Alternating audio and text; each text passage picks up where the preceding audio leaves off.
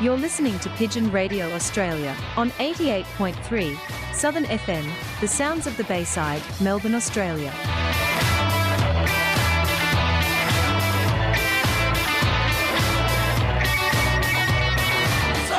Stop the pigeon, stop the pigeon, stop the pigeon, stop the pigeon, stop the pigeon, stop the pigeon, stop the pigeon,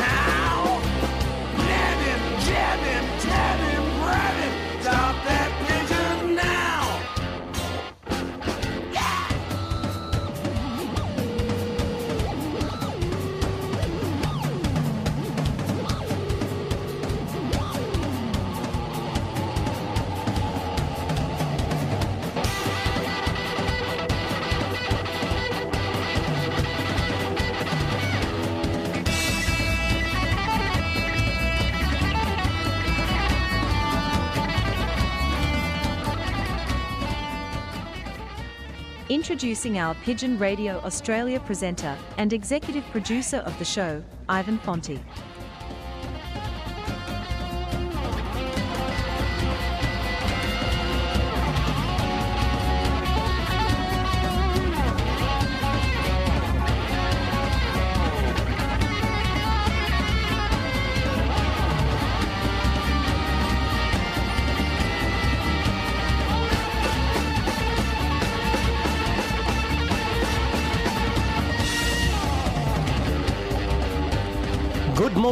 And welcome to another edition of Pigeon Radio Australia brought to you here on our great little community radio station in Melbourne, Australia. That's 88.3 Southern FM, the sounds of the Bayside. And on today's show for Pigeon Radio Australia, we have a great show for you. We've put together a fantastic show. We've got for you our media check, some very interesting articles coming from across the world in our media check. And also, the King Island race is on again this year, the Dandenong Racing Pigeon Club. We'll hear about that. And also, we've got a new member that found out about pigeon racing through this radio program, and he's now joined our ranks and is going to be racing pigeons next year. So we'll hear from him as well. And also, we have a very exciting guest for you today who is uh, selling some of his birds. And I tell you something, you don't get very much opportunity to buy any of this guy's pigeons. That's Ken Marshall, Dr. Rob Marshall's brother, who's having a uh, sale in June, and we're going to hear from him. So let's get on with the show. Pigeon Radio Australia.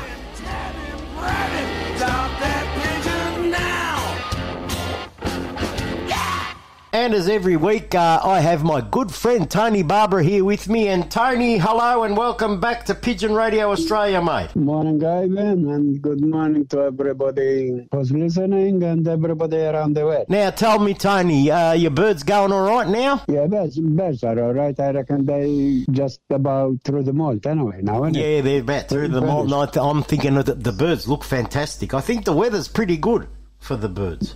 Yeah, it's a nice day tomorrow and the day after. Mm. So Mm. it's only the, the like breads that they gonna make me stuck. well, that's why everybody has the same problem. But yeah, we breed too many pigeons. That's the problem. Yeah. yeah, yeah, but the problem was the COVID. The last two years with the grazing. Mm. That's how everybody probably gonna finish with too much. Yeah, that's true. Right. All right, Tony, we're going to take a break and play a song, and uh, then we'll be back. I- I've, I've got uh, a lot of special guests today. I've got Ken Marshall coming on, Rob's brother. Uh, he's having a sale, and Some good pigeons there. oh, there'll be some. Oh, mate, I tell you, I think I think I'm going to go for a trip to Sydney to go and have a look at them. Yeah. All right, we'll take a short break, Yeah. and we'll be back. And for our first music break this week, uh, here's a song that Jimmy Barnes has re recorded. It's a cover of a song called Do You Love Me? Jimmy Barnes with Josh Teskey. Do You Love Me? A great Australian hit by a great Australian artist, Jimmy Barnes, here on Pigeon Radio Australia.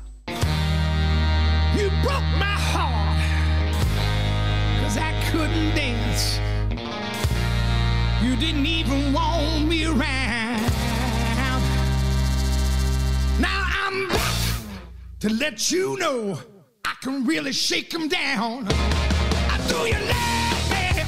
Do you love me? Do you love me? Do you love me?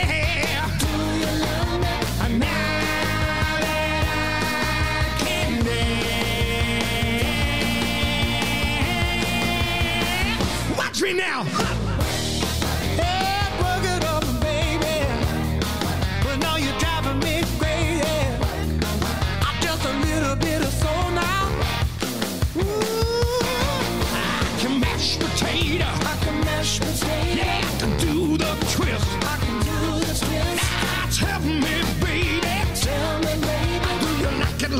Do you like it like this? Come on, tell me.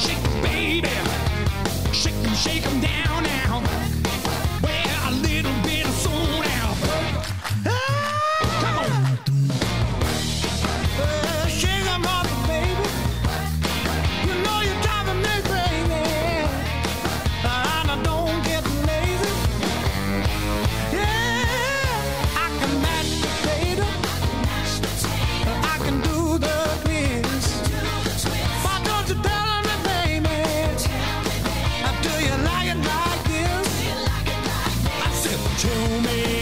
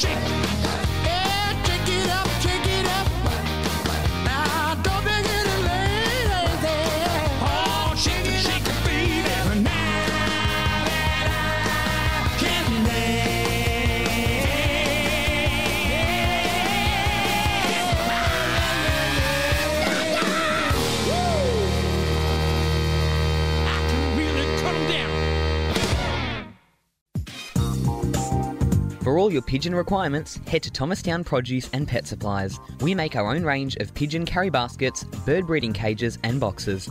We're one of Melbourne's largest suppliers of quality seed, feed, and more. You'll find health supplements, minerals, and grits for pigeons and other breeds. Visit Thomastown Produce and Pet Supplies at our retail shop in Apex Court, Thomastown, or phone 9464 2439. Southern FM sponsor. Keep your pigeons healthy with Applied Nutrition Australia, number one for all in one bird supplements. Tummy Right for Pigeons is a nutritional supplement for racing pigeons to support proper functioning of the gastrointestinal tract. The Applied Nutrition range of products is made in Australia and sold factory direct to you. For top quality products formulated by Australia's leading animal and avicultural nutritionist, visit appliednutrition.com.au. Southern FM sponsor. Stop produce and farming supplies. Tara Meat. We get racing pigeons racing, horses racing, cattle and poultry feeding. All racing pigeon products and supplements available. We also have live poultry sales. Tara Meat stock feed and farming supplies.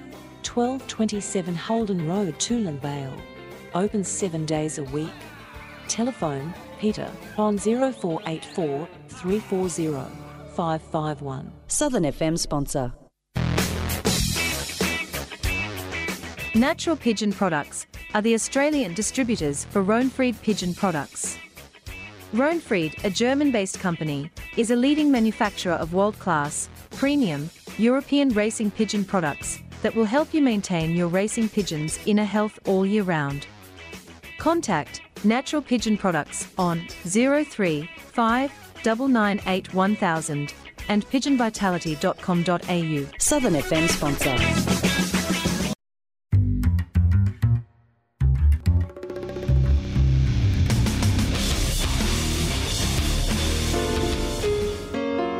When everything keeps changing,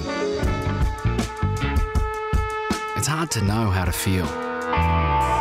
So, if the last couple of years have left you with mixed emotions, you're not alone.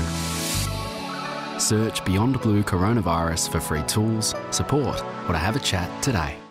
I was lucky that when I picked up the phone that day to call my best friend, that he answered. Despite almost every Australian knowing someone who has been affected by suicide, we still don't talk about it. Lifeline Australia's new podcast, Holding On to Hope, shares stories of survivors and the connections made to find the hope to keep living. Because when we talk about suicide, we realise our capacity to support those around us. Holding On to Hope. Lifeline.org.au forward slash podcast. G'day, Josh Gatt, host of Bluestone Sounds, a show about live music and emerging acts. If you're a night owl like me, I'd like to very warmly invite you to come and hang out on your Friday morning, Thursday night. That's right, Bluestone Sounds Midnight Edition. Playing the risque stuff I can't play during the light of day. That's midnight till 3 a.m. on your Thursday night, Friday morning.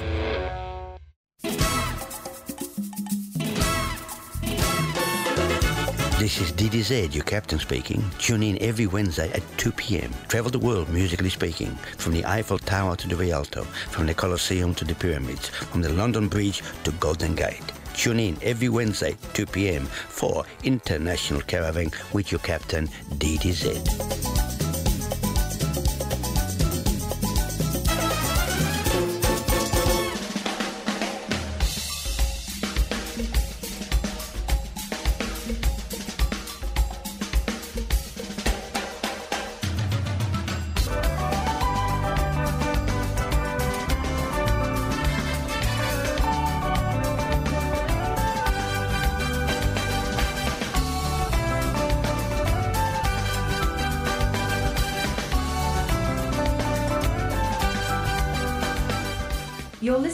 Pigeon Radio Australia, here from the studios of Pigeon Media in Melbourne, Australia. This is the only devoted pigeon radio show in the world. Tune in live, worldwide, via our website at www.pigeonmedia.com.au.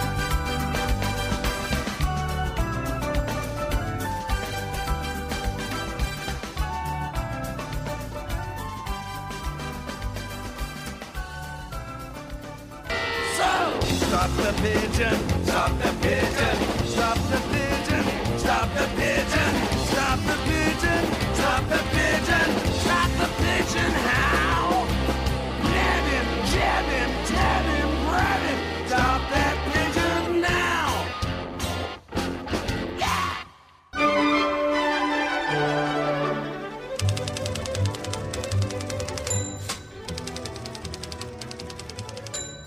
The worldwide Pigeon Radio Australia, Pigeon Media, Weekly Check.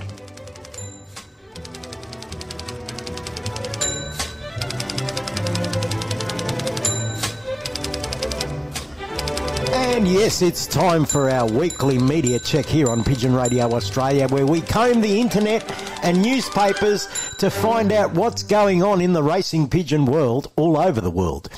And here is a great story. I came across this one and I have asked these people to come on Pigeon Radio Australia. I'm still waiting for an answer from them. It's Dogwoof Studios in England. And uh, this is what the, this is from the Variety magazine. And um, Dogwoof drops trailer for Gavin Fitzgerald's Hot Docs premiere, Million Dollar Pigeons. Dogwoof drops trailer for Gavin Fitzgerald's Hot Docs premiere, Million Dollar Pigeons, exclusive. Million Dollar Pigeons, which had its world premiere this week at Hot Docs, follows a colorful cast of pigeon masters from far and wide who compete in the most lucrative pigeon races on the planet. Variety has been given exclusive access to the trailer and speaks to the director, Irish filmmaker Gavin Fitzgerald. The third documentary feature from Fitzgerald, the film enters the world of the passionate pigeon fanciers who put their reputations and livelihoods at stake in pursuit of ever growing prize purses.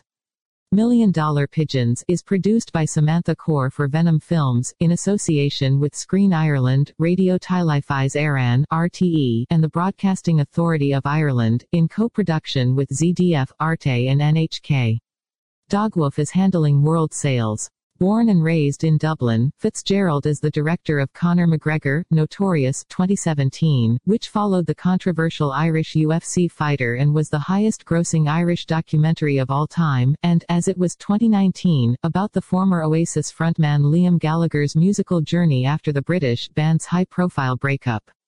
While the subjects of his latest feature don't spend quite as much time in the limelight, Fitzgerald's journey into the surprisingly cutthroat, high-stakes world of competitive pigeon racing reveals how an influx of cash in recent years has transformed the sport.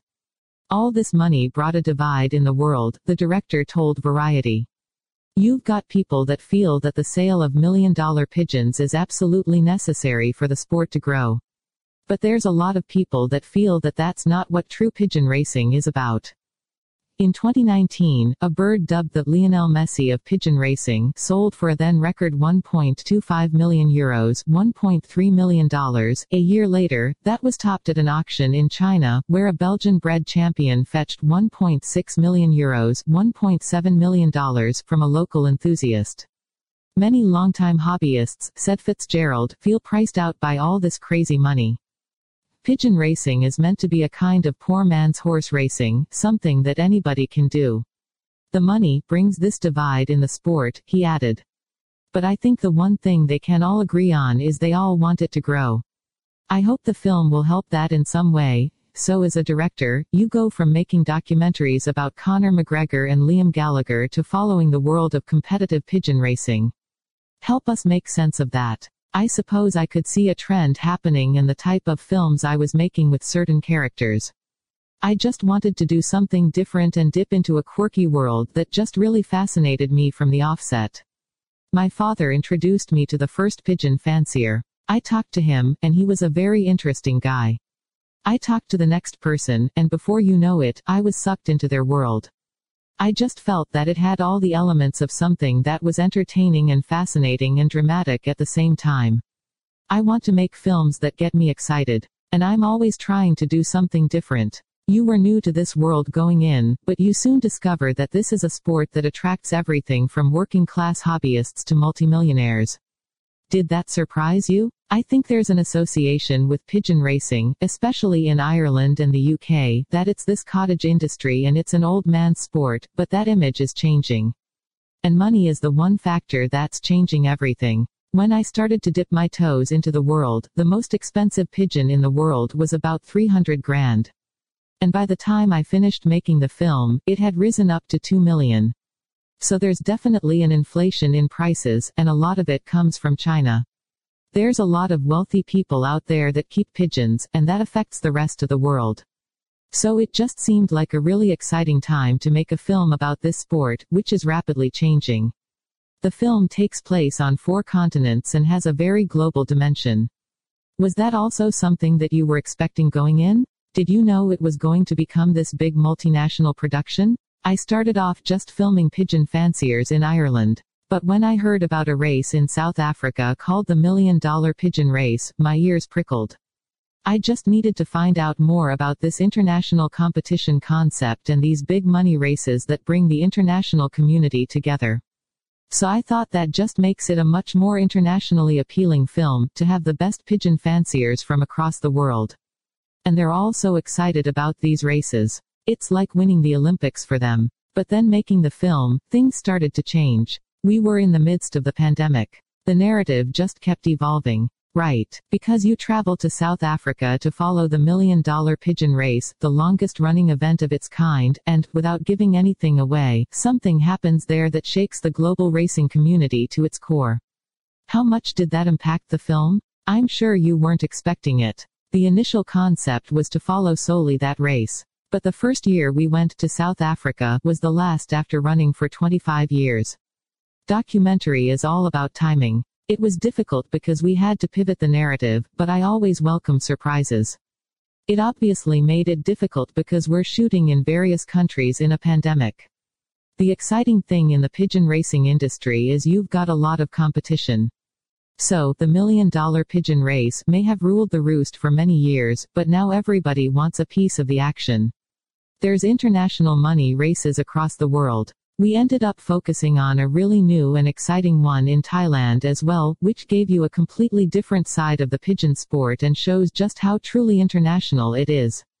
These pigeon fanciers are competing for prize money and bragging rights, but the ones we meet from very different backgrounds also share a love for these birds. Can you talk a little bit about these characters you met and what you think draws them to this sport? They say you need to have a feather in your brain, it's something that you're born with. And a lot of them, they would have been introduced to pigeons from their father or their grandfather. In the old days, everybody used to do it. But now there's just so many distractions, so trying to get young people involved in the sport is a challenge. Nobody has the time to spend their whole day in the garden with the pigeons. But those who do, they just have this addiction to it and a love for it. And I think the passion just comes from trying to breed what they think is the perfect bird. It takes many, many years to come up with that recipe and knowledge, and it's just never ending. It's something that you can only learn by doing. And they really earn their stripes. They'll die in their lofts. They'll work on their pigeons until they cannot walk out to them anymore. They just have a true love for their birds and for what they do. You appeared to be on this very specific career track as a filmmaker, working with McGregor and Gallagher, and then you moved in a very different direction. Do you see some sort of unity in these films? Is there something that you feel that you bring to each one, even though the subjects are so different? I think I'm just fascinated by characters and people who are passionate about what they do. The kinds of sports that I follow, they tend to be a little more niche something on the outskirts, so I think that's maybe what gels the films together. I just get sucked into worlds, and I love exploring them when I'm in there. I'm still figuring it out, what the connection is from one film to the next. As I think Steve Jobs said, you can only connect the dots looking back. Have you ever seen Watch a pigeon worth more than a million dollars? Well, you're going to. We call the South African million dollar, but our prize money is well in excess of 1.5 million. We call it inflation. Everything I ever did in my life, I wanted to be the best. Winning the million dollar race, put the icing on the cake. I have two kids and 60 pigeons. We treat pigeons from 200,000, 300,000, half a million. That's really very nice. The sport is getting more and more professional and more and more worldwide. Big payouts brings in richer people. Already invested over a million euros in pigeons. People started to pay 300,000, 400,000. I think it's just horrendous. It's crazy how the market's going. It's insane. The most expensive bird ever sold. $1.4 million. Now you have five multi million dollar races around the world. We have been there for 25 years. We're still the number one race in the world. We can be the first pigeon club sending pigeons to South Africa. All of us coming together. If you win here, you can make it anywhere. Next time I say I should be coming across the finish line. Fourth place. Million dollar race was the biggest in the world, but it's not turning out like we thought it would. It's basically going to the casino and rolling the dice. We received four pigeons, three of which died in quarantine. Good job, racing. Obviously, today was not what we would have wanted in a perfect world. They really made a misjudgment, in my opinion. They should have called me. They have speculations where they think she's at. Where's all the money gone? Where's it gone? We lost everything.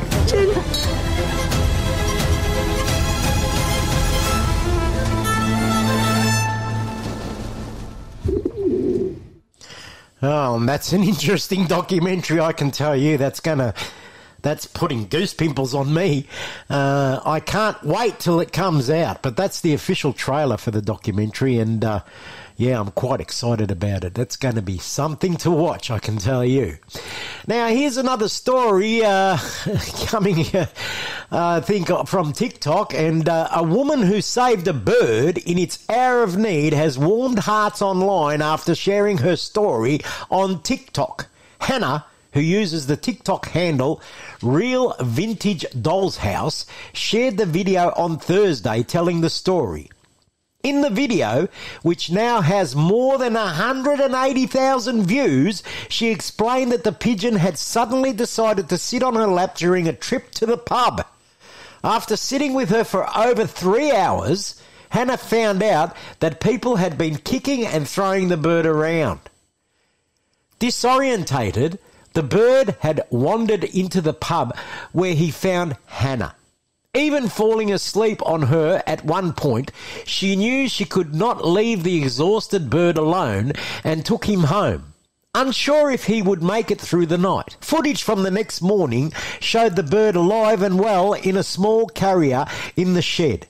Seeming tame and with no tags, by day two he was more mobile and confident. Hannah and the bird continued to bond with him sitting on her shoulders and even flying over when called. So sweet. He chose you now, wrote one TikTok user. But I'd take him to a vet and get him checked out.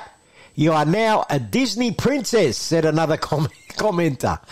There are 12 species of pigeons and doves in the US and Canada. Most common is the rock pigeon, found in urban areas, farmland, and rocky cliffs. There are an estimated 8.4 million pigeons across the US and Canada.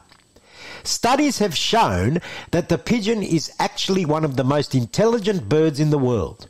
A 1995 study by Japanese researchers found that the birds could successfully learn to discriminate differences between paintings by Monet and Picasso. While a 2015 study by a group of American researchers tested the visual abilities of the birds. The research found that pigeons were able to look at radiology images and find the differences between pictures of malignant and benign tissue samples, something that human professionals go through years of specialized training to achieve. Another viewer who claimed to be a wildlife conservationist wrote, Keep him. They were bred to be domesticated. Hannah told Newsweek, I have decided to keep him, and I am in, in the process of getting him a cage. Pigeons are actually not wild animals and make great pets, said another commenter. In fact, archaeological evidence points to the human use of pigeons as a food source as far back as 10,000 years ago, although it isn't known if this entailed domesticated. There are also records of ancient Egyptians using pigeons for ceremonial and culinary purposes at least 4,000 years ago. By the 17th century, the popularity of owning pigeons had boomed in Europe, where domestic breeds were common. Commonly seen in urban areas, the wild pigeon faces many hazards, including habitat loss, window collisions, and lead poisoning from injecting shotgun pellets. Things can be particularly tough for the common rock pigeon, who are sometimes viewed as pests and directly targeted by humans. Other TikTok users were heartbroken by the story of cruelty that the animal had faced. It makes me sick and angry that people were treating this living creature so cruelly, so evil, wrote one commenter. Another viewer said, I can't believe how many people he came across who were hurting him before he came across you. Thank you for taking him in. Let's have a listen to the video that was presented on TikTok. So I'm at the pub with my friends, and this pigeon decides to sit in my lap. He sat with me for over three hours. I found out from the staff that he'd wandered into the pub and people were kicking him. Some students came up to us and said he had walked into another pub up the road and was acting disorientated. People were throwing him around, so they brought him down the road, but then he wandered into the pub we were in. He even fell asleep on me at one point and was clearly exhausted. I knew I couldn't leave him, so I brought him home. But I didn't know if he'd make it through the night. Let's go home.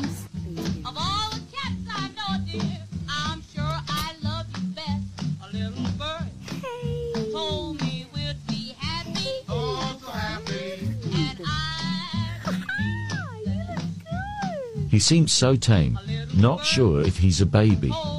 No tags on him either. Day 2 and he's getting more mobile and confident. Then he started sitting on me by choice. And helped me do some chores. Dinner time. Day 3.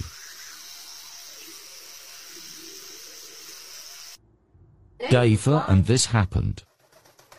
I want to do what's best so would be interested to know if people think I should keep him, release him or take him to a sanctuary. What a great story. That was a fantastic story. And here's another one from Windsor. Windsor Pigeon Races set to mark the 2222, the 20, Windsor Pigeon Races set to mark the 2022 season, bringing birds as far as 600 kilometres away. No one seems to know how pigeons find their way back home, says enthusiasts. Carlo Bertolicio and his birds are getting ready for a busy pigeon racing season set to start this weekend in southern western Ontario in Canada. The Windsorite keeps pigeon coops in his backyard, a hobby he's employed since he was a kid. At the time when I was in grade school, half the guys in the class had pigeons. It was just the way it was. Every second house had a pigeon loft, said Bertolosio. It's a sport that requires a lot of work and it requires a lot of ambition. Bertolosio is also part of the Windsor Racing Pigeon Club, which has a long history in the city, dating back to 1927. While the group has dwindled over the years to only about 15 current members, they still look forward to the racing season each year. Let's have a listen to the video that was presented by this article. The Windsor racing pigeon season about to take off. The Windsor Racing Pigeon Club has been in existence since 1927. I joined the club uh, in 1984. Uh, there is uh, quite um, an association of racing pigeons in southern Ontario. We belong to the Southwestern Ontario Association of Racing Pigeon Clubs. Stouffville, Peterborough, Matic, Highway 738, and Smiths Falls. So you can see from 150 kilometers to the longest is 633 kilometers. Fr- from there to here, to home. Every time they fly back to Every time they fly back to Windsor. We, uh, we take our birds basically uh, uh, to London uh, on Friday nights. They get put on a trailer with uh, five or six other clubs and they're taken to the release point and they're released uh, the next morning as early as possible and they make their way home. Okay, this one here, this is the electronic band. Okay. All right, and this this side here, this is his permanent leg band. So this one is um, uh, number. This is a 2001, a 2000, and his number is 134, and it's uh, CU, which is Canadian Un- Union 2000 2020.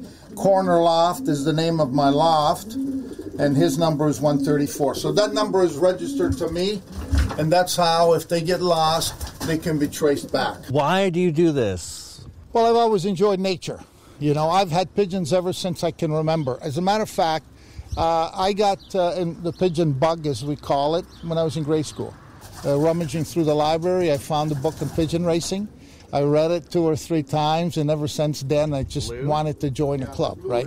And I had different types of pigeons, uh, uh, not always racing pigeons. Come on, come on, come on. I must have had them since I was 11, 12 years old, you know. And at that time, when I was in grade school, there was half of the the guys in the class had pigeons. It was just the way it is. We could tramp up and down the alleys in those days, and every third house seemed to have a pigeon loft, you know. Okay. But you know, it's kind of gone by the wayside. But we still love it, and we keep it going as long as we can. Ah, that was an interesting story coming out of Canada. And here's a story of pigeons in use again uh, in support of call for peace in the Ukraine. Now, this one says homing pigeons take off across Germany to call for peace in the Ukraine. Pigeons are set to make peace flights across Essen, Germany on Saturday and Sunday to highlight the need for peace in Russia's war in Ukraine. In German, the word for pigeon and dove is the same. The president of the Association of German Homing Pigeon Breeders, Ulrich Peck, told Deutsche Press Agentur, DPA, that part of the proceeds from the transport of the homing pigeons to the departure points will be donated to the war effort. The homing pigeon organisation from Germany, East Frisian region, oversaw the send-off of around 6,000 pigeons in the lower Rhine region on Saturday morning. The pigeons will fly some 200 kilometres, 124.27 miles, until they reach their destination. The association is asking people to contribute 5 euros $5.30 per pigeon and hope to receive 10,000 to 15,000 euros in further donations for the war effort, said Winifred Helmrichs, its chair- chairperson. The dove has always been a symbol of hope and peace. That's exactly what we want to remind people of, Peck said. In total, more than 300 vehicles are transporting pigeons to send off locations throughout Germany, he said. For homing pigeon clubs, the flying season starts this weekend. According to a spokesperson for the Federal Association of Carrier Pigeon Breeders, the birds can cover a maximum of 650 kilometres. In Germany, about 28,000 people are members of homing pigeon clubs. More than half of them participate in the season. The owners contribute towards the cost of transporting the pigeons to the departure points.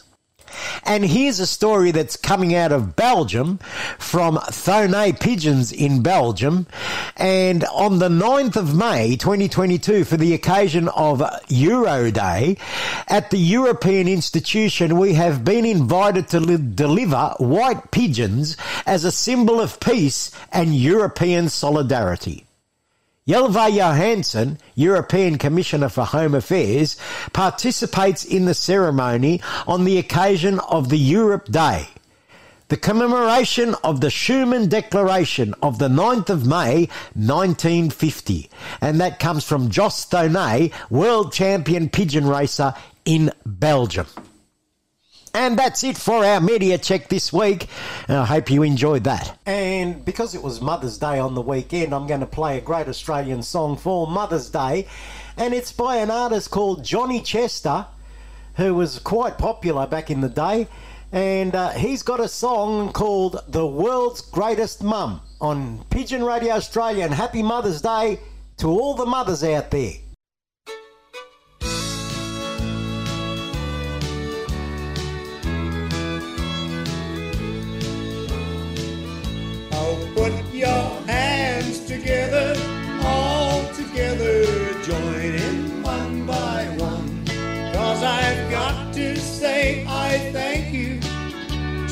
World's greatest mom. I remember oh so clearly when I was just a little boy. Our mom was there to guide me to turn sorrow into joy. And no matter what the problem, she could always put it right. Be on call for 24 hours through every day and night. So put your hands together, all together, join in one by one. Cause I've got to say I thank you to the world's greatest mom.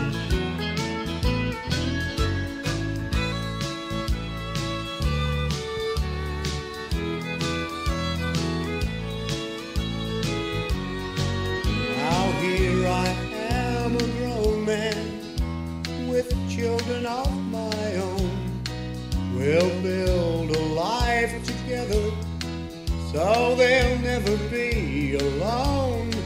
And they'll have their mom to guide them like their Nana did for me.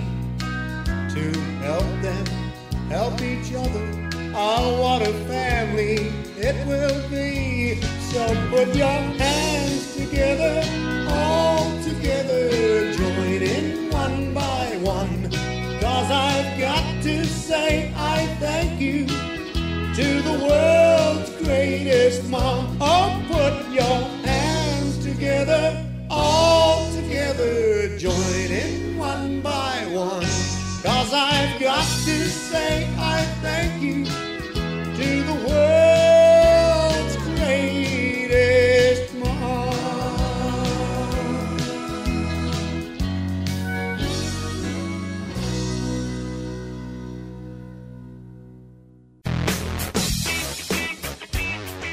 Natural Pigeon Products are the Australian distributors for Rohnfried Pigeon Products. Rohnfried, a German-based company, is a leading manufacturer of world-class, premium, European racing pigeon products that will help you maintain your racing pigeon's inner health all year round.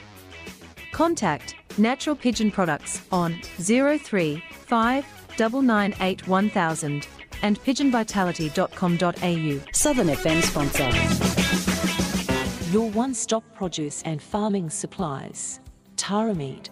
We get racing pigeons racing, horses racing, cattle and poultry feeding. All racing pigeon products and supplements available. We also have live poultry sales. Tarameed stock feed and farming supplies. 1227 Holden Road, Toolern Vale. Open seven days a week. Telephone Peter on 0484 340 551. Southern FM sponsor. Keep your pigeons healthy with Applied Nutrition Australia, number one for all in one bird supplements. Tummy Right for Pigeons is a nutritional supplement for racing pigeons to support proper functioning of the gastrointestinal tract. The Applied Nutrition range of products is made in Australia and sold factory direct to you. For top quality products formulated by Australia's leading animal and avicultural nutritionist, visit appliednutrition.com.au. Southern FM sponsor. For all your pigeon requirements, head to Thomastown Produce and Pet Supplies. We make our own range of pigeon carry baskets, bird breeding cages, and boxes. We're one of Melbourne's largest suppliers of quality seed, feed, and more. You'll find health supplements, minerals, and grits for pigeons and other breeds. Visit Thomastown Produce and Pet Supplies at our retail shop in Apex Court, Thomastown, or phone 9464 2439. Southern FM sponsor. What you hear on community radio is governed by the Community Broadcasting Codes of Practice. The Codes of Practice cover matters relating to program content that are of concern to the community, including local content, news, current affairs, Australian music content, programs for children, and the responsibilities associated with broadcasting to the community. They also cover aspects such as community access and participation in the operation of this service. Copies of the codes are available from the Community Broadcasting Association website www.cbaa.org.au. Hi, I'm Vanessa Low, long jump gold medalist and world record holder. When I was 15, I was waiting to catch my train.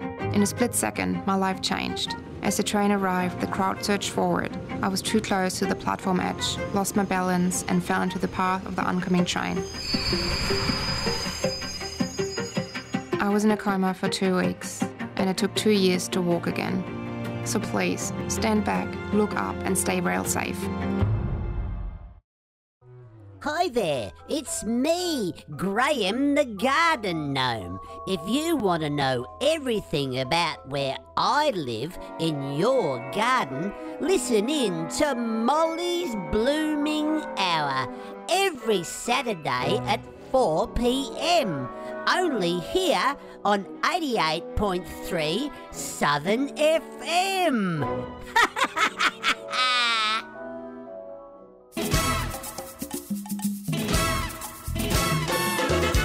This is DDZ, your captain speaking. Tune in every Wednesday at 2 p.m. Travel the world musically speaking, from the Eiffel Tower to the Rialto, from the Colosseum to the pyramids, from the London Bridge to Golden Gate.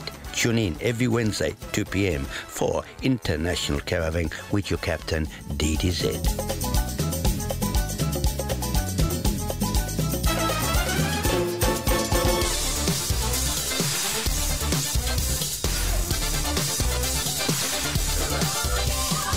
You're listening to Pigeon Radio Australia. Broadcast from Melbourne, Australia, on 88.3 Southern FM, the sounds of the Bayside.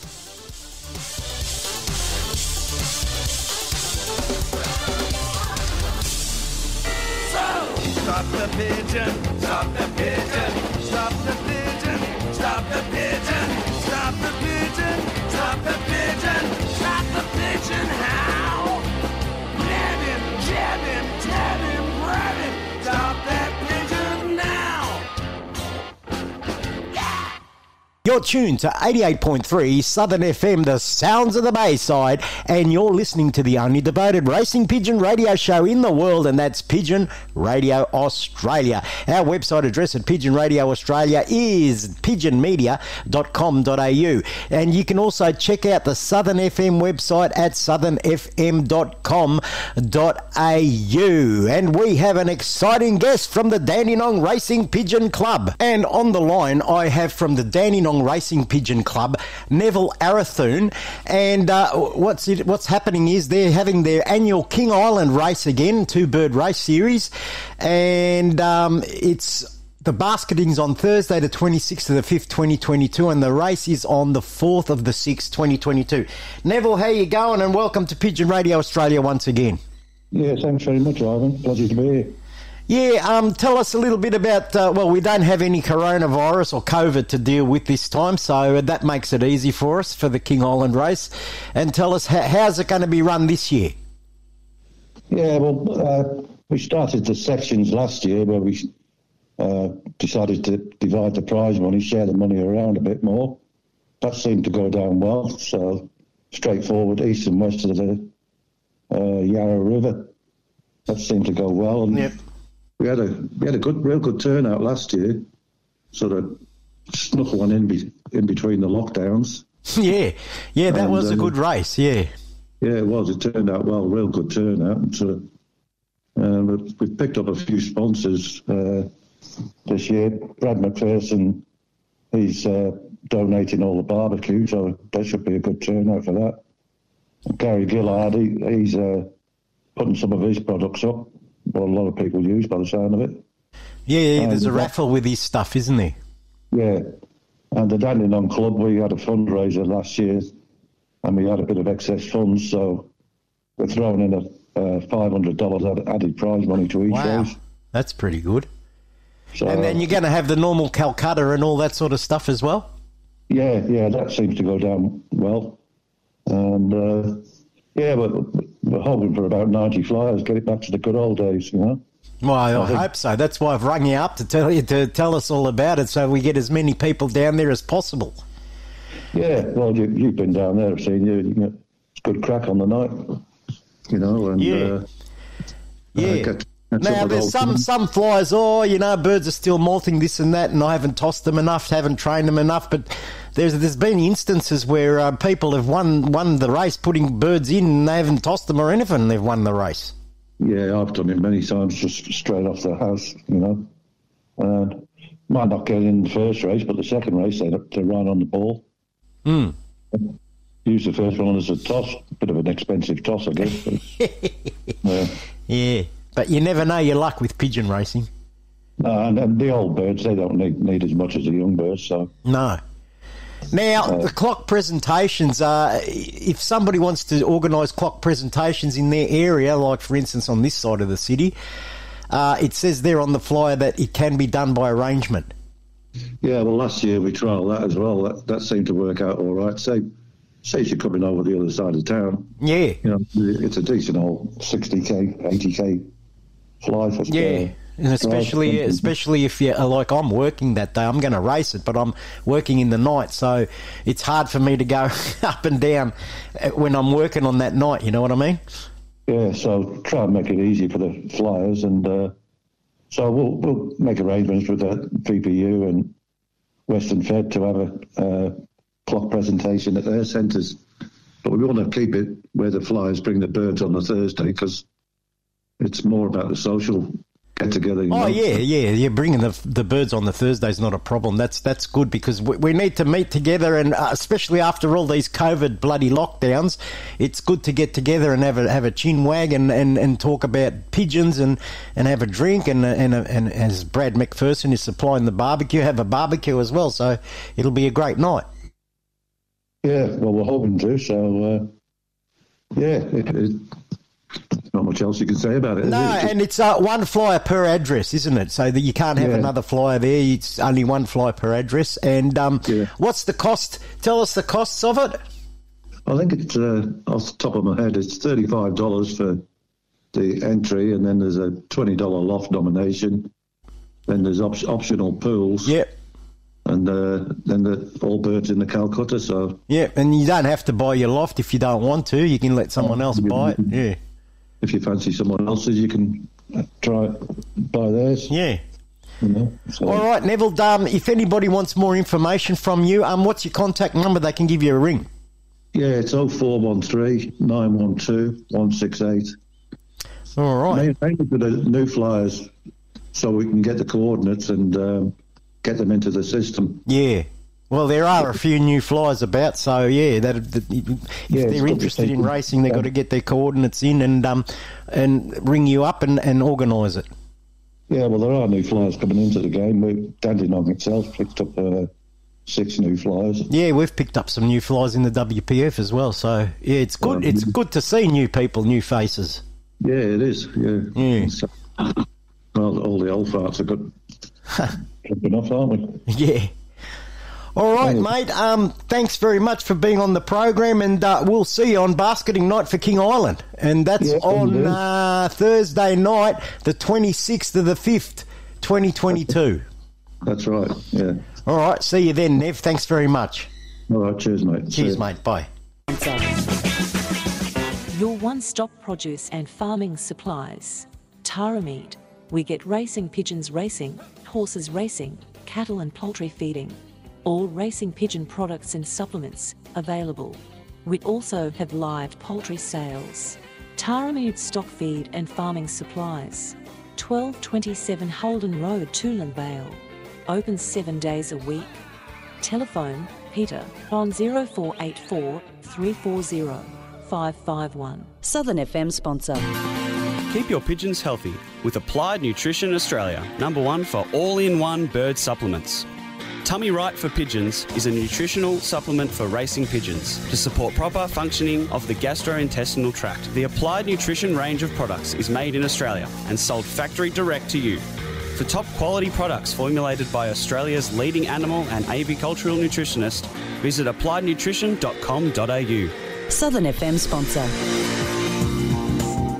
For all your pigeon requirements, head to Thomastown Produce and Pet Supplies. We make our own range of pigeon carry baskets, bird breeding cages, and boxes. We're one of Melbourne's largest suppliers of quality seed, feed, and more. You'll find health supplements, minerals, and grits for pigeons and other breeds. Visit Thomastown Produce and Pet Supplies at our retail shop in Apex Court, Thomastown, or phone 9464 2439. Southern FM sponsor. We live in a great country, in great local communities, like yours. But did you know one in six Australian children live in poverty? Through no fault of their own, right here, there are children living in poverty every day, deprived of what they need to keep up in school, and struggling to learn. Many give up on their education. Donate to the Smith family and give the extra learning support every local child deserves to fulfill their potential. Search the Smith family. A tough time doesn't excuse abusive behaviour at home. Even in crisis, there's no place for domestic or family violence. If you, your family, or community is affected, help is available online and by phone 24 7. For free, confidential advice, support, and counselling for everyone, contact 1 800 RESPECT. There's no place for domestic or family violence. Help is here. Authorised by the Australian Government, Canberra. Ugodite hrvatskom glasu. S Maricom. Hrvatska glazba. Vijesti i chat. Svakog ponedjeljka od 22 do 3 sata. Upravo ovdje. Na 88.3 Južna FM.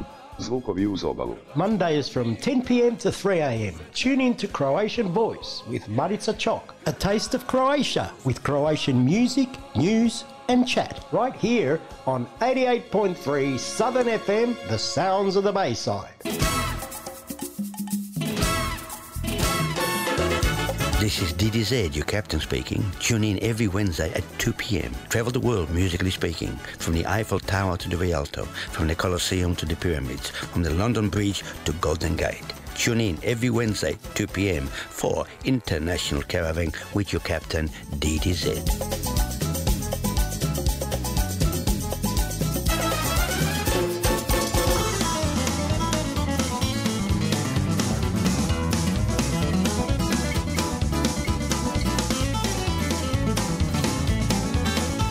You're listening to Pigeon Radio Australia.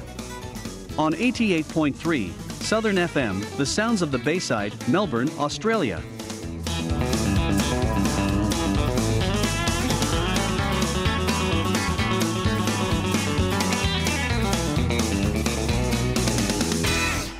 And it's time to break for the Southern FM National Radio News, and we'll be back after the Southern FM National Radio News with our special guest today, who's having a quite extraordinary auction sale, and you don't get to buy birds off this bloke very often, and that's Ken Marshall. After the news, we'll be back.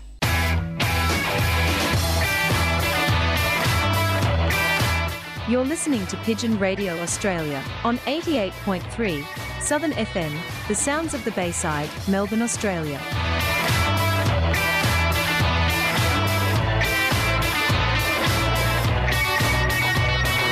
Stop the pigeon, stop the pigeon, stop the pigeon, stop the pigeon, stop the pigeon, stop the pigeon, stop the pigeon, how?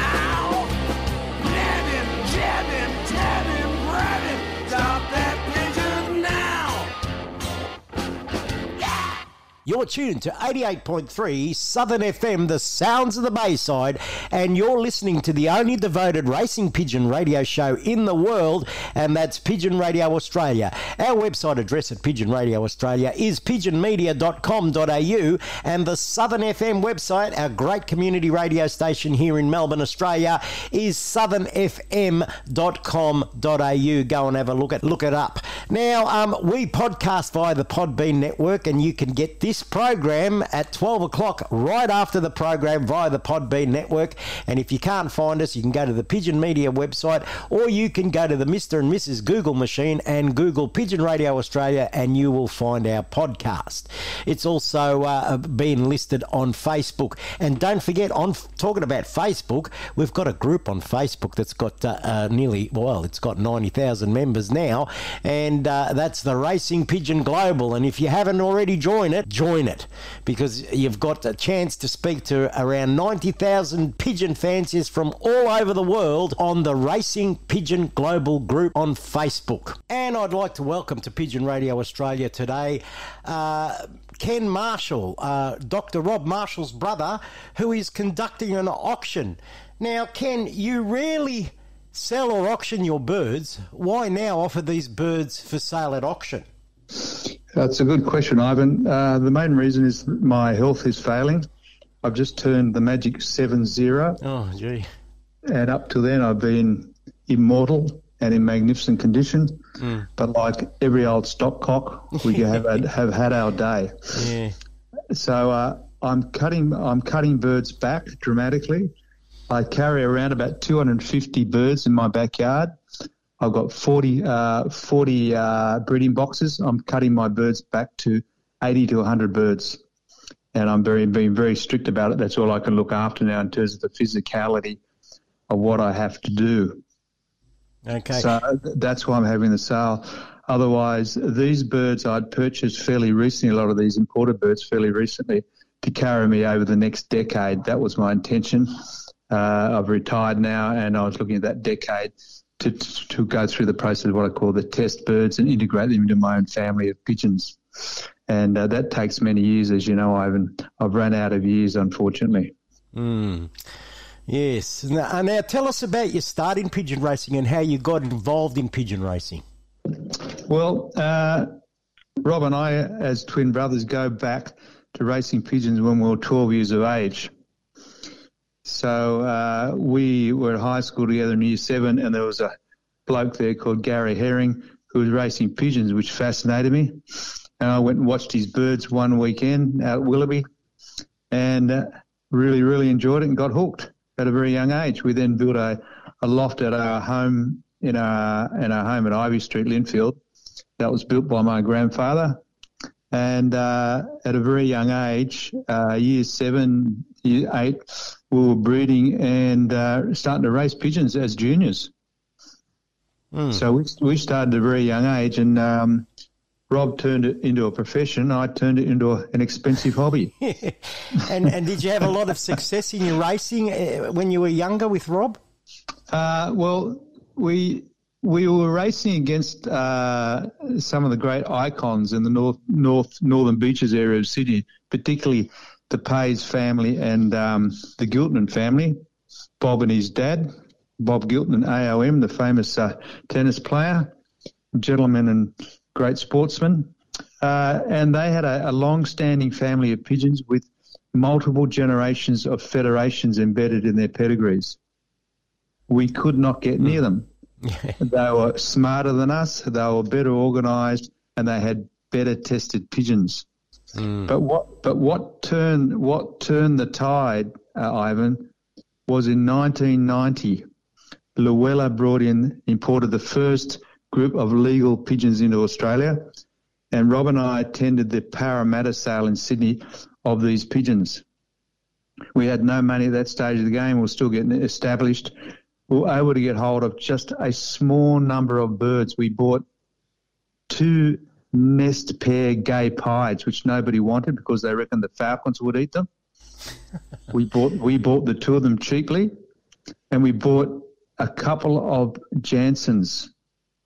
We paired, we then blended those together, and they established what we called the classic lines, or as Arthur Arnold called them, the bushranger family.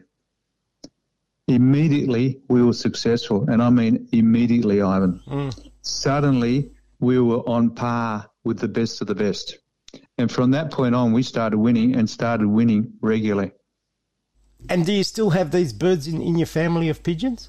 Absolutely. Rob's curated them for 20 years, and so have I. So they're in the background of all our all our all our, uh, all our Mm. families. Uh, I've That's obviously impressive. introduced other birds, tested other birds, but we we look after these birds with uh, a great deal of uh, reverence. They are they are fabulous at uh, short to middle distance with the sun on their back at 1500 meters a minute. They're fast. They're sensational. Uh, above 400 kilometers, no.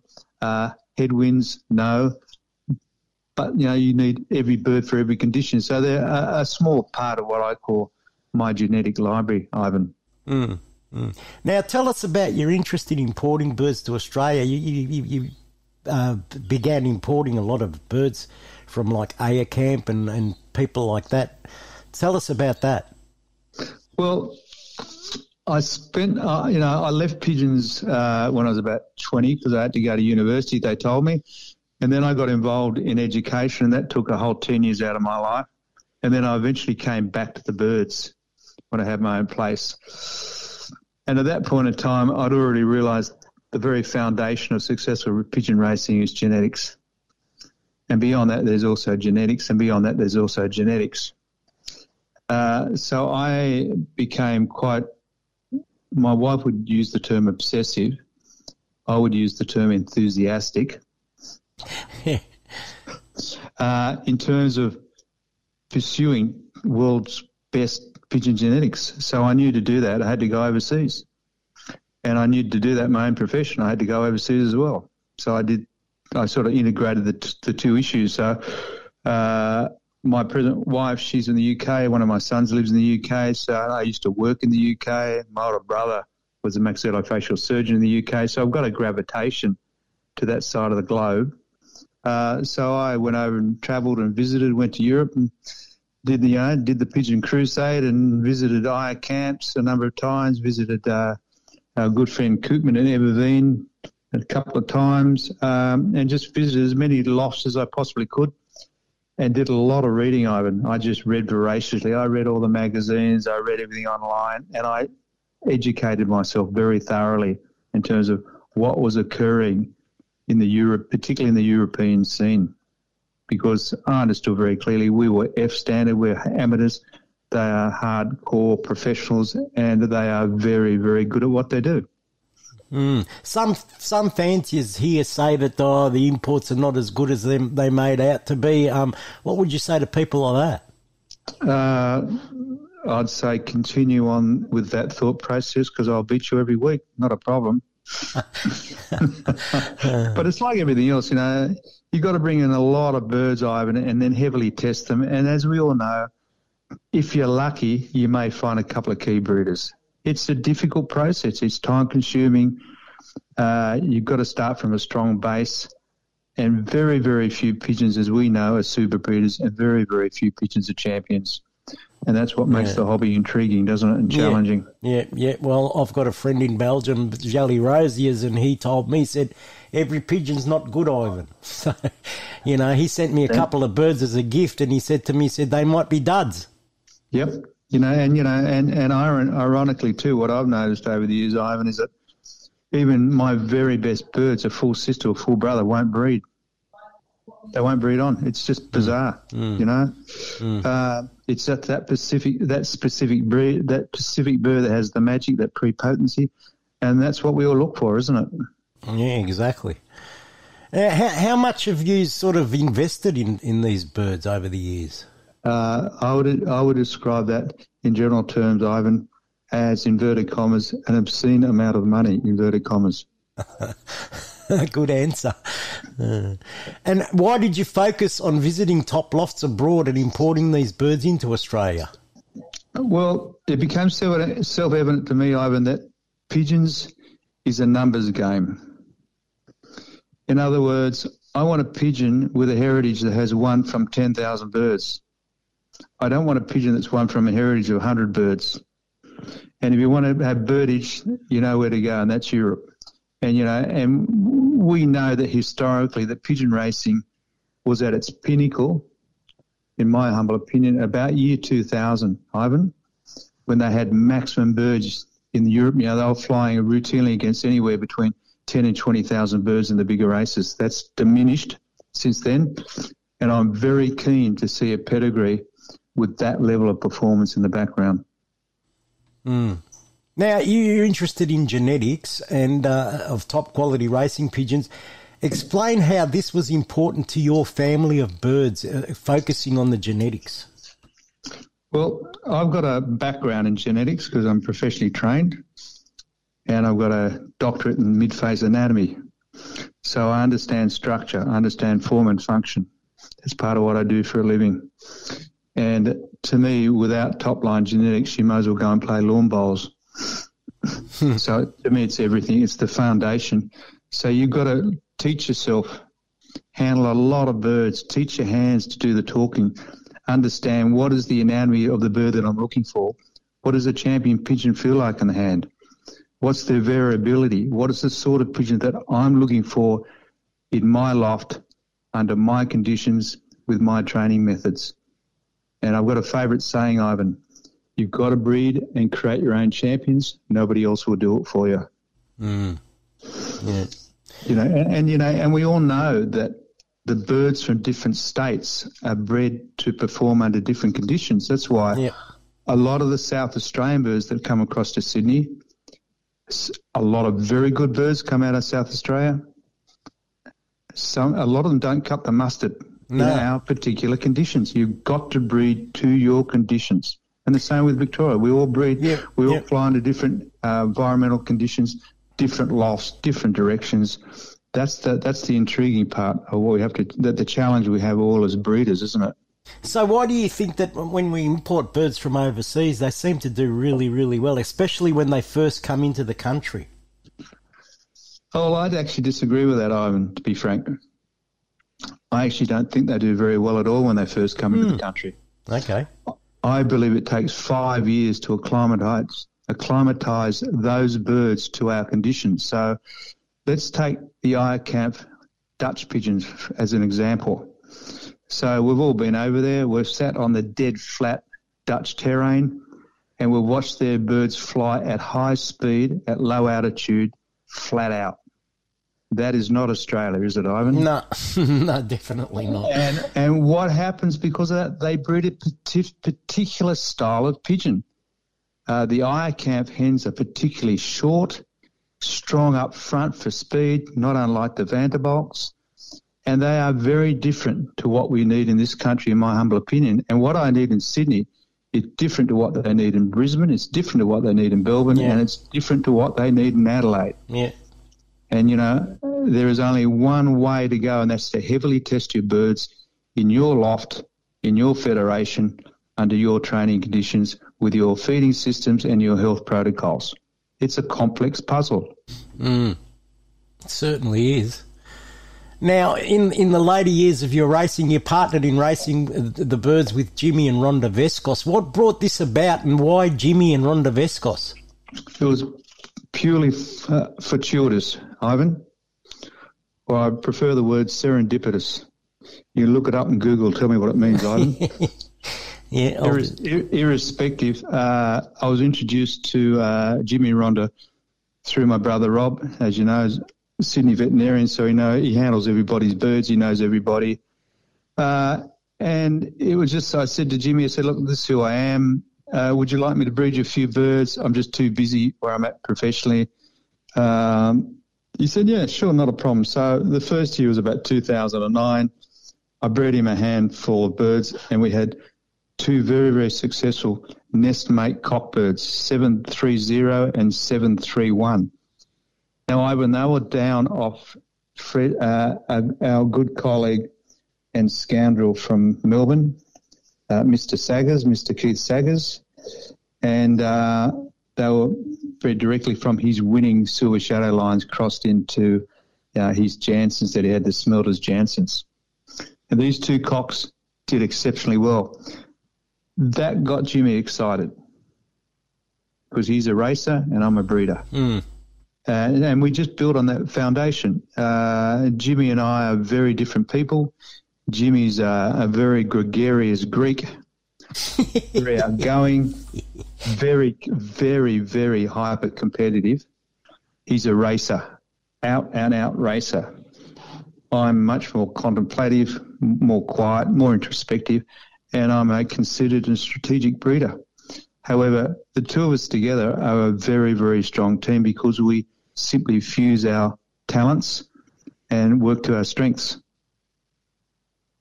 Mm, so yeah, I looked up that word, and you, you sort of met him by chance, really. Correct. Yeah.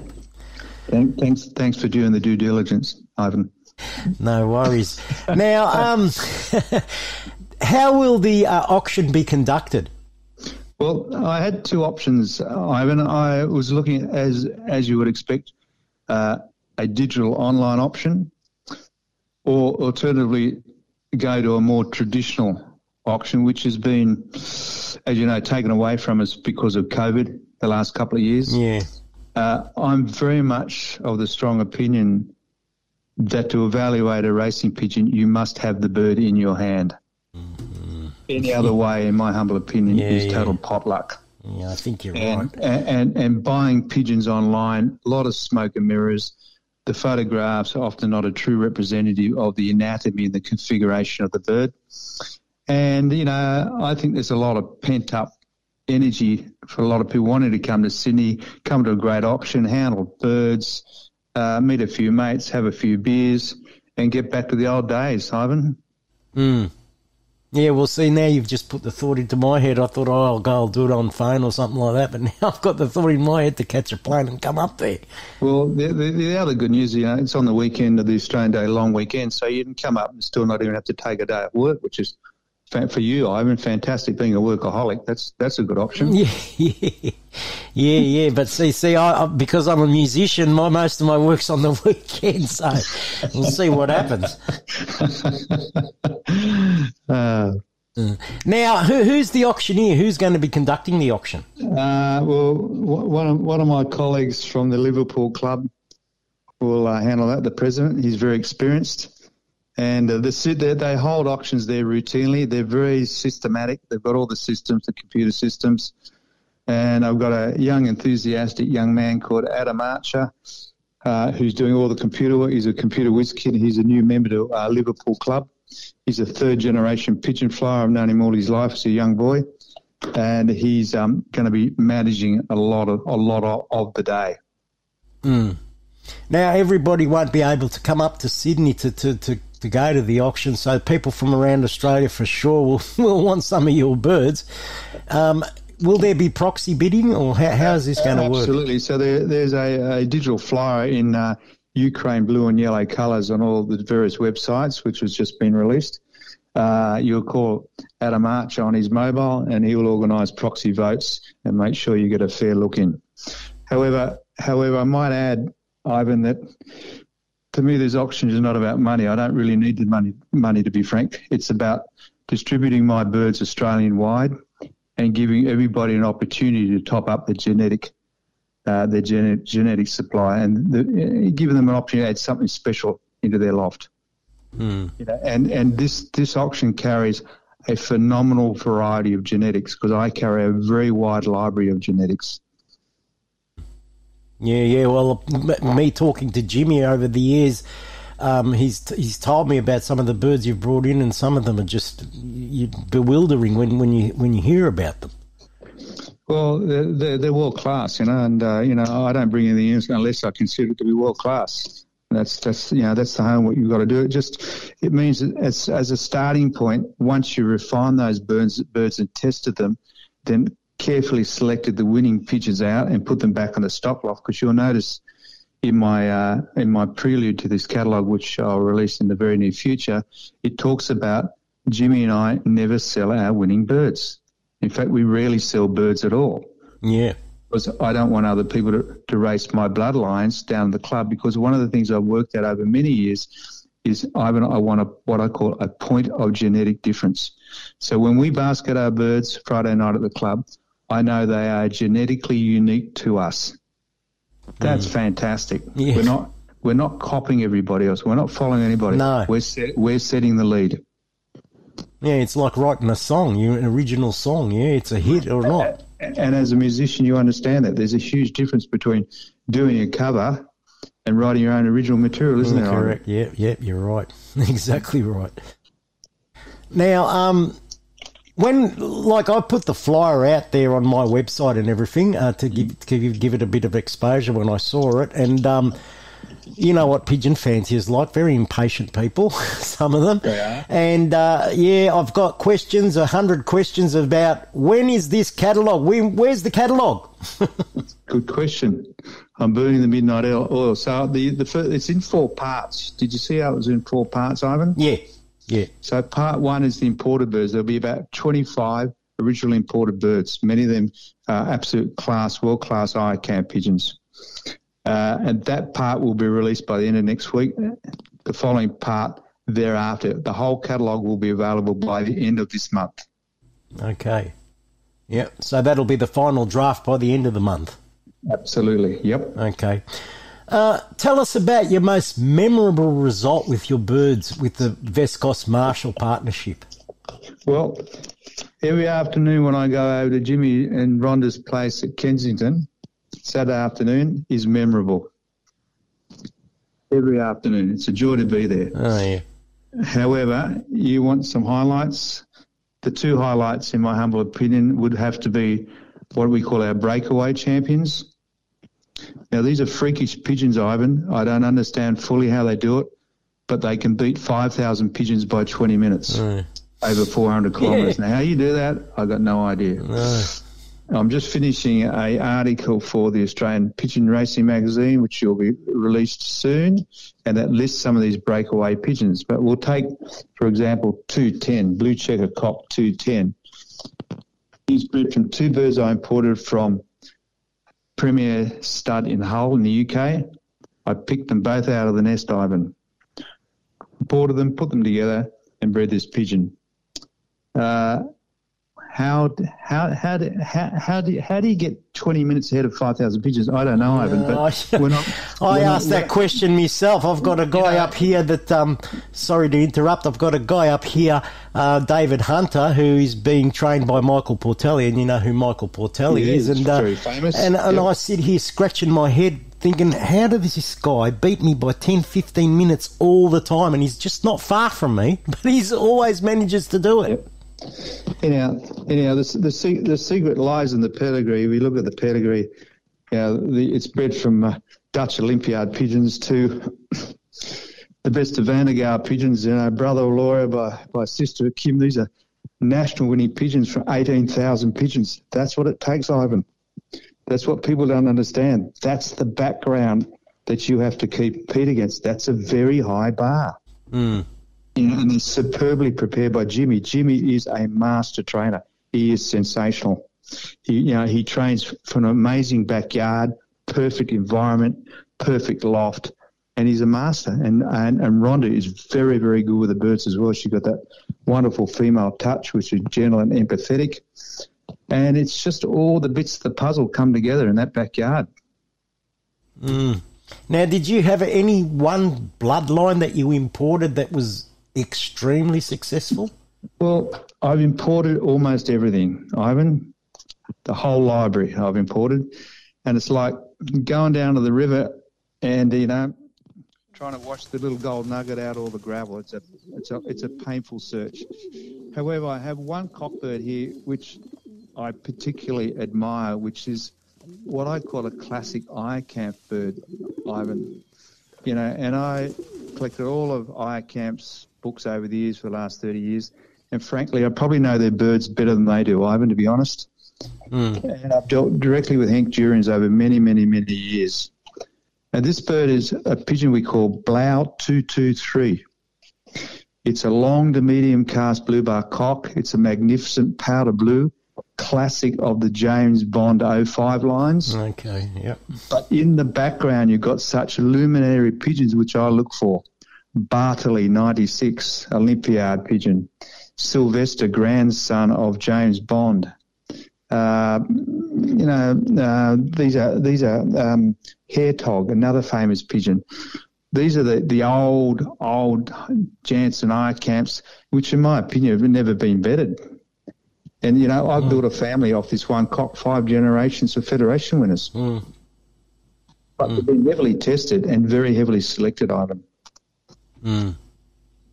Mm, gee, that, that's that's amazing. Um, and and the other thing I look for in Eijerkamp uh, pedigrees is multiple NPO winning hens. They're hard to come by because they take three seasons to generate. For instance, the hen that I put Blau 223 with, it's called Magic Eleanor from Lady Eleanor. She was a five times multiple top 100 NPO winning pigeon. So that's the depth you've got to start from. Now, Eijerkamp, he- does he does he do a widowhood system, or how does he race? Uh, well, when you when you visit his lofts, they never let you into their lofts, so you really wouldn't know. All you can see is what you can see on the videos. Uh, so I believe that, that they have a, a, a very complex loft setup in on their farm. They race to a number of systems, Ivan. You know, widowhood hens, widowhood cocks. Uh, they're trying every trick in the, in the book. And you know, racing pigeons in Europe is complex compared to how we race to the perch. Yeah. It's too complex, frankly. Uh, racing the perch here works. I've raced widowhood in Sydney. You know, one season I raced 12 widowhood cocks successfully, but they'd already been pre-selected from the season before. Mm-hmm. But, you know, generally speaking, you know, where we're at, we have to race the perch, which suits me fine. I think, you know, the Europeans are very, very good at what they do. Uh, it's a, it's it's an art form, it's a heritage which we don't have, but it's also a totally different climate. They're you know they're racing in summer with very long days, twelve to fourteen hours of daylight. You know they're inverted to us, as we know. It's totally different. Yeah, and, and what do you say to the fanciers here that say, "Oh, it doesn't work in Australia, it just can't work here"? When you say it doesn't work, what doesn't work? Widowhood? Yeah, widowhood racing. Yeah, like some people just discount it. They don't, they don't even want to try it. Oh, it doesn't work. We're not Europe. We've got different climate. We've got this. We've got that, and it just doesn't work here. Well, it depends on on, on the uh, on the skill of the fancier and his knowledge. So some some of the UK based fanciers who come over here obviously immediately want to try to fly widowhood. I think there's a space for it. I really do. I think a small I- group of widowhood cocks or hens is successful. For instance, my twin brother Rob, he flies a small elite group of two, three, and four year olds in the first part of the season. Effectively, they're flying widowhood to their nest boxes, and they're sensational. They're heavily tested. Yes. They're multiple federation winners, Yeah. and they're hard to beat. And he prepares them superbly, and then he brings these young birds underneath it. And I think this is a really good model. Yeah, yeah, yeah, yeah. I've been to his loft, and it's very impressive uh, what Rob does there. Yeah, and, and as you know, he's very isolated. He's way on his own and faces Yeah. West Head National Park, which is full of peregrines. So, interestingly, he's bred a family of birds which are very small, very short. And the reason for that, Ivan, they have to be agile to survive the falcons up there. My pigeons are larger and they're longer. They're a different family. Hmm. Now, what message would you like to convey to the Australian pigeon fancy about your birds and your auction? Like, uh, what message uh, should they uh, really study the catalogue and select? Or Yeah, it's it's really. Uh, I think if you're interested in pigeons per se, to come along to this auction and handle this array of pigeons will be incredibly educational for you. It means you don't have to travel overseas. Congratulations, that's save your money. Uh, you know, and the only way you'll become a good pigeon fancier, Ivan, as you and I know, is to handle thousands of good Yes. pigeons. And I've handled thousands of pigeons, and my hands are calibrated Yes. to understand what I am looking for anatomically, structurally, and physically. Yeah, you're And right. You know, that's what you've got to do. You can't look at uh, images on the computer. You've got to handle the birds. Yeah, well, that's what I said to Rosie is when he come out here. I said, "Don't you ever get sick at, at handling all these pigeons?" And he goes, "No, it helps me with my selection." He goes, Correct, correct. The, uh, you know, the hands have got to do the selection, and the hands have got to do the talking. They've got to tell you, is this pigeon worth, worth having in my pigeon loft? What's the variability I'm looking? What am I looking for in a racing pigeon? You've got to have some model in your mind's eye in terms of what you want to create in your breeding loft. And you've got to get out there and you've got to visit people, you've got to talk, and you've got to handle lots and lots of good pigeons. Mm. Mm. Now, is there anything I've missed in asking you that you would like to um, tell our listeners to end, end this interview?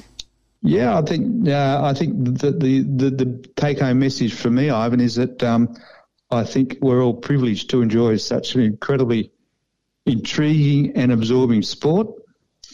I think we need to be just collectively cohesive and look after each other, encourage each other, and I hope everybody can come along this auction and have a good time post COVID, celebrate the sport, and hopefully take something special home. Mm.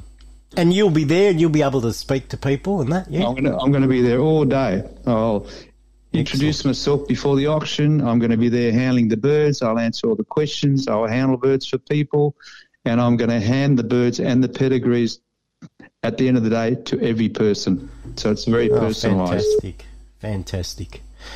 All right, Ken, I'd like to thank you very much for being a part of Pigeon Radio Australia today, and uh, good luck with your auction. And uh, I hope that I can make it to Sydney for the auction myself. And thank you, Ivan, for your contribution to the sport. Oh, look, I, I I do it, Ken, because I love the sport so much. I started when I was about eight years old with pigeons, and uh, you know I, I saw it diminishing when I, in later in life, and I thought to myself, something has to be done here. So I'm trying my best to, to, to promote it everywhere I can. Yeah, you've done a fantastic job, and you know we know you and I know that one thing about pigeon racing, it's not actually about winning races; it's about friendships. Yeah, correct. It is. You're right. Yep. Yep. All right, Ken. Thanks very much, and uh, we'll catch up in Sydney at the auction. Yep. I look forward to seeing everybody there. Thanks, mate. See you Ciao. later. Bye bye. And that was a great interview by Ken Marshall about his auction sale. Well, I'll have more details of that before we close off the program today. But uh, let's have a listen to a classic Australian hit here on Pigeon Radio Australia. And I'm talking about a band called Daddy Cool and Ross Wilson with a classic song, Eagle Rock, on Pigeon Radio Australia.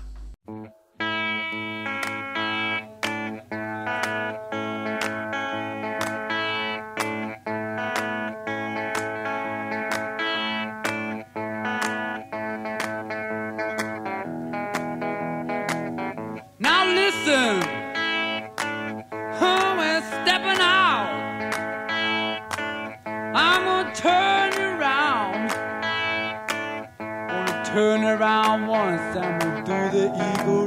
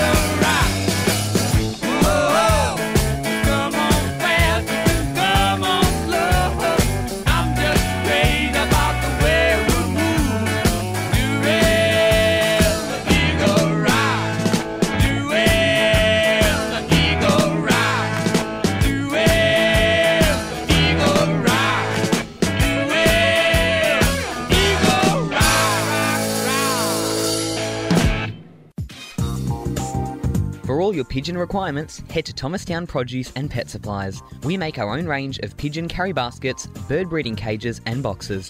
We're one of Melbourne's largest suppliers of quality seed, feed, and more. You'll find health supplements, minerals, and grits for pigeons and other breeds. Visit Thomastown Produce and Pet Supplies at our retail shop in Apex Court, Thomastown, or phone 9464 2439. Southern FM sponsor. Keep your pigeons healthy with Applied Nutrition Australia, number one for all in one bird supplements.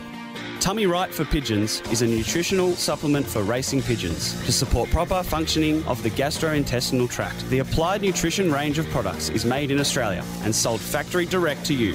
For top quality products formulated by Australia's leading animal and avicultural nutritionist, visit appliednutrition.com.au. Southern FM sponsor.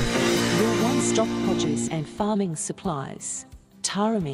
We get racing pigeons racing, horses racing, cattle and poultry feeding. All racing pigeon products and supplements available. We also have live poultry sales. Tarameed stock feed and farming supplies. 1227 Holden Road, Toolern Vale. Open seven days a week.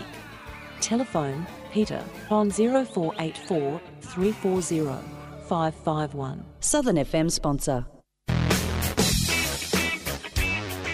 Natural Pigeon Products are the Australian distributors for Rohnfried Pigeon Products. Rohnfried, a German based company, is a leading manufacturer of world class, premium, European racing pigeon products that will help you maintain your racing pigeon's inner health all year round. Contact Natural Pigeon Products on 035 998 1000 and pigeonvitality.com.au. Southern FM sponsor. You're listening to Pigeon Radio Australia, the only devoted pigeon radio show in the world, hosted and presented by Ivan Fonte.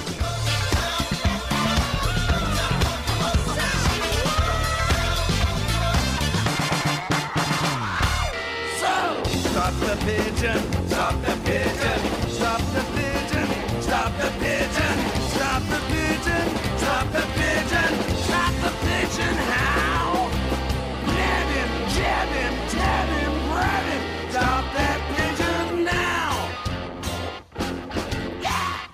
And on the line, I have a new flyer to the sport, and uh, his name is David McKenzie. I met him on the auction site for the Royal Children's Hospital uh, auction for the Good Friday appeal. Uh, David, welcome to Pigeon Radio Australia. How are you, mate? Good, Ivan. Thank you, mate. Now, tell us, uh, you you just starting in pigeon racing, and uh, h- how did you get in, into it? You, I, I think you told me that you were listening to the radio or something like that. Yeah, I also had a couple of birds when I was a kid, when I was about nine or ten. Um, had a couple of Mondinas and yeah, mucked around with that. But yeah, no, I got into it uh, mid to late last year. And yeah, just yeah, me and the kids for um, having a bit of fun with it at the moment. So, what what the kids think of it? How are they going? I don't know it. Yeah, especially my eldest, my eldest Lachlan. He um, yeah, he sits there with it because I've got it all written down in a, on an iPad, all the breeds and the bloodlines and all that. And we we sit there at night time and he goes through it and I want to pair this one up with that one and this one with that one. And yeah, no, he loves it. Absolutely loves it. Oh, that's excellent. And um, yeah, and uh, what you're going to now build a loft and join a club and Yeah, I've got a couple of small uh, sort of tin lofts at the moment, but yeah, the plan is um, probably over the next month or so get uh, get something decent built. And um, yes, there we go. I won't be racing this year. I'll be planning on racing next year. Um, yeah, really looking forward. I'm looking forward to the breeding season this this year. Um, I love the breeding side of it. And yeah, once I start racing, then it'll be a, another adventure. Hmm, that'd be good. Now, um, you you bought some birds on the Royal Children's Hospital Good Friday appeal auction, so um, yeah, you got them from Barney, didn't you?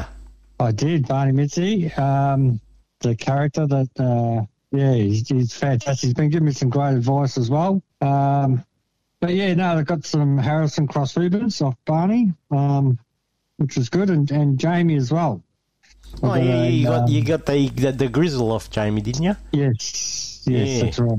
So yeah, no, looking They'll, forward. they'll be to, good. They'll be good birds for you. They will be. Yeah, I'm really looking forward to pairing them up, and um, yeah, no, bring it, bring it all on. Looking No, no, that's great. That's fantastic.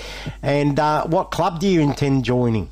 I'm with the VRPU at the moment. Um, I joined them through Pierre, um, who's been my mentor. He, he's got me into it so far.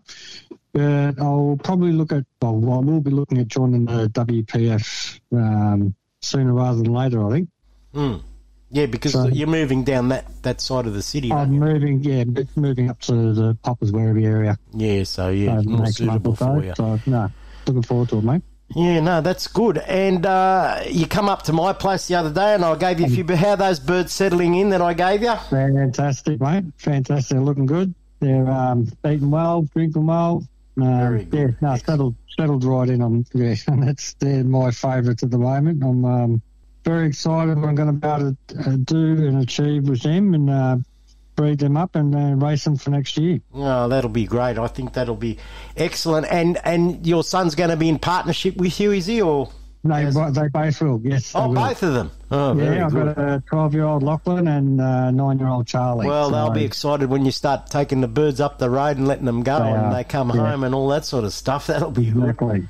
Yeah. Yeah, we've just seen the breeding side of it at the moment, but once the um, yeah, oh, well, the breeding side's exciting as well because the kids Yeah, get to right. see the babies hatch and, and then they put ring, right. rings on them and Yeah, all that sort of right. stuff. So, and then they've got to train them to fly around the house. So that's that's another adventure. Yeah, that's right. Yeah, exactly.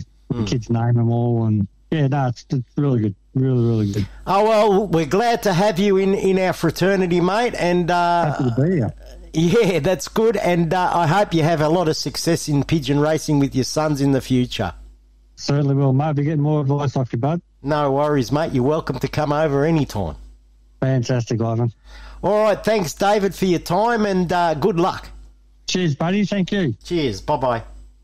Your voice in the community. 88.3 Southern FM. You're tuned to 88.3 Southern FM, the sounds of the Bayside, and you're listening to the greatest racing pigeon radio show and the only devoted racing pigeon radio show in the world, and that's Pigeon Radio Australia. And our website address, I'll say it again, is pigeonmedia.com.au. And back in 2017, I had an interesting interview with. Uh, Ken Marshall's partner in crime in the racing pigeon game. That's Jimmy Vescos. And they were leading the aggregate at the time. And uh, let's have a listen to what Jimmy had to say about uh, Ken Marshall and his partnership with Ken. We have aggregate leaders, Rob Marshall's uh, brother, Ken Marshall, and Jimmy Vescos is on the line. Jimmy, how you going, mate? Yeah, good, Ivan. How are you? Good, mate. Good. Now, listen, tell me. Somebody, a little birdie, rang me today, and they said you and Ken that you're blitzing, you're leading the aggregate, and, and and it's pretty much unbeatable. You probably win it. Yeah, probably. Uh, yeah, there's a couple of races to go. We're, I think we're 150 points in front or whatever. so uh, we've had a stellar year. Now, listen. What's your secret, Jimmy? Uh, I, I was talking. To, I was talking to Rob last week about you, right? And Yeah. um, Rob said to me, he said, "You know that Jimmy?" He said he's just a phenomenal trainer. Oh, okay. So yeah, that's he what was he's. at my place last Saturday. Yeah, he was. He was there because he said I didn't want to race because I thought it was too hot, and so he went over to your place to watch you clock. Yeah, Yeah. yeah. Now listen, tell us, Yeah. tell us what what what have you have you won? You've won a few feds, haven't you? Well, um, yeah, I won. I won three feds. I've been fed champion in three feds in Sydney. No one else has ever done it. It's a Hmm. record. Yeah. and uh, that's the Federated Racing Pigeon Association. That was uh, we had, I think we had 260 members at the time when Mm. I won it, 265 members, Mm. and then uh, that that the old guys sort of passed away. A lot of the old guys that were in that, and so that federation folded. And about 12 years ago, Mm. we moved into the Central Cumberland Federation, Mm. and then we had about 400 flyers, all of Mm. Sydney Mm. and uh, won that one as well. And uh, and this year, because of the rotavirus, um, Central Cumberland they they decided not to fly. Yeah. They're flying now. Yeah, They're I flying yeah. now. They've got about 80 flyers, that 80 guys that had to go. You know what I mean? Mm. But um, we went to the other federation in Sydney called the Southern Racing Pigeon Federation, Yeah, and they decided they decided to go west over the Blue Mountains, out as far as Ivanhoe yeah. and um, yeah, we've just uh, been totally dominated that, that, that federation all season. You know, had a phenomenal, absolutely phenomenal season. Tell us, actually. wh- wh- what are the main bloodlines you've been clocking? Well, the main the main bloodlines, it's all basically down to Ken Marshall's pigeons. So Hmm. Ken's probably imported, I'd say he spent about five hundred thousand dollars importing. Yeah, I know. Rob told me. Yeah. in the last ten years, and I've been his uh, personal trainer. and uh, he he breeds me two hundred squeakers every year. Yeah. Ken. Yeah. He's very fastidious. Um, he sources birds all over the world. He's got a stud in the UK. Mm. You know, he's.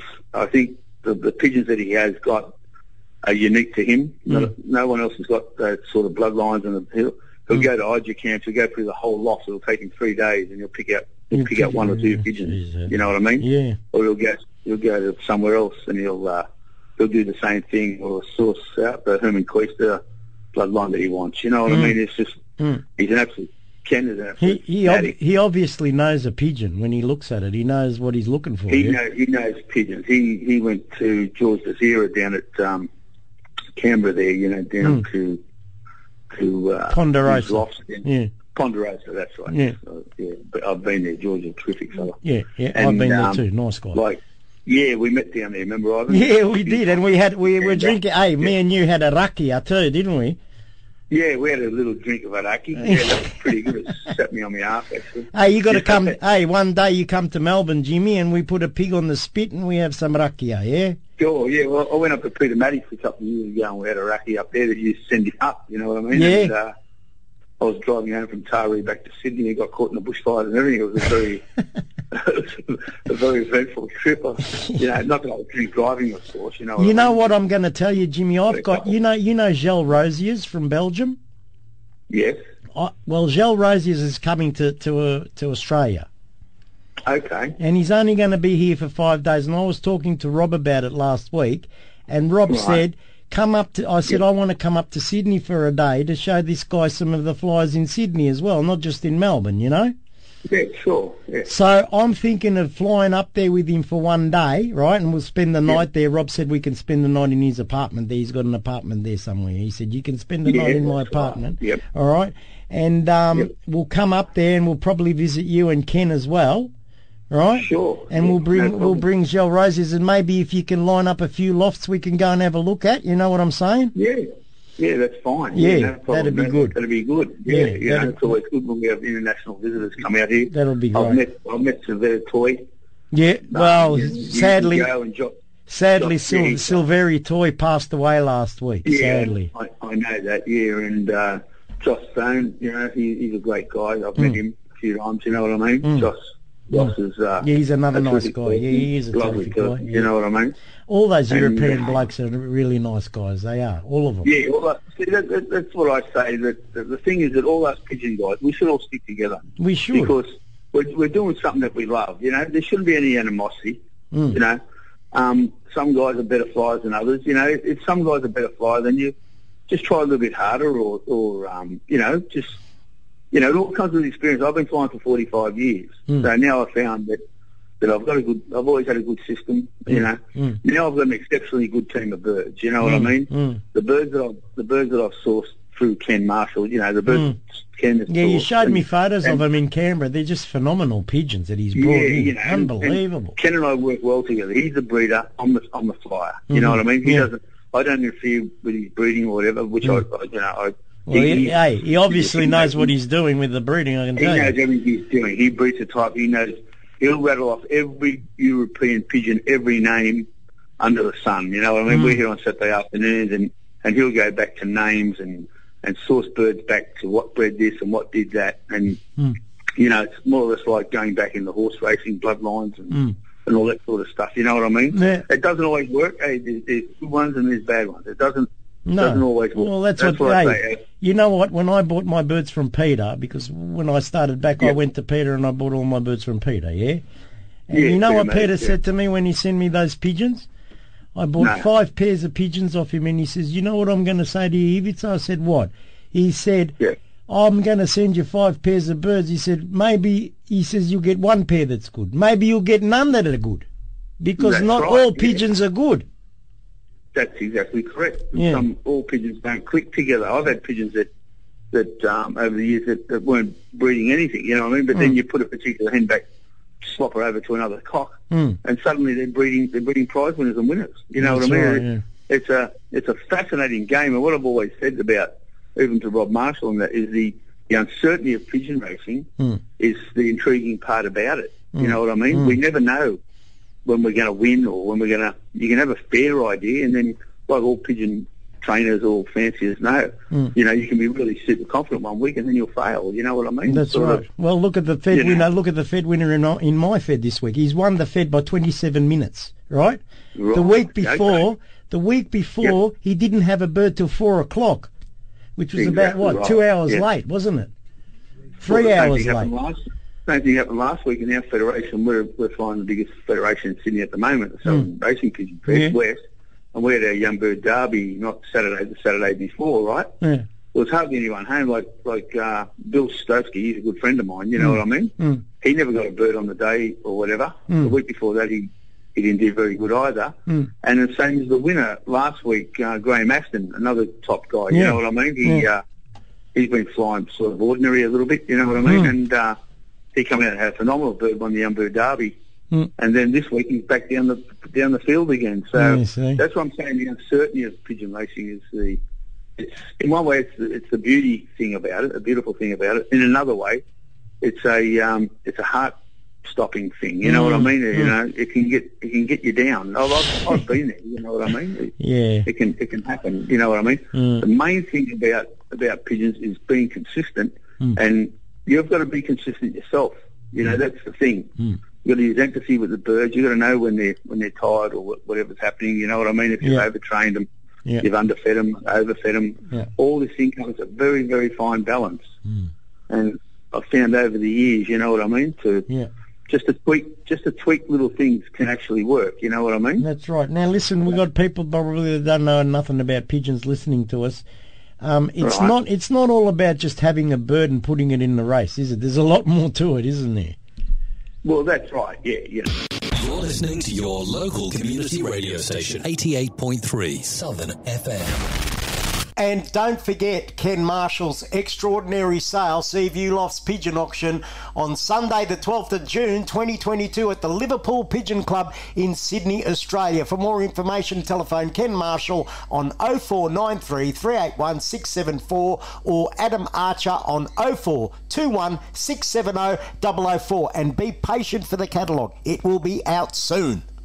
And Tony, it's time for the end of the show now, and it's time to say goodbye to everybody. Goodbye, Tony. Goodbye, Ivan. Goodbye, all the listeners, and goodbye to everybody around the world. And we'll catch you next week. Yeah, we will catch you next week here, same time, same station on Pigeon Radio Australia. Cheerio.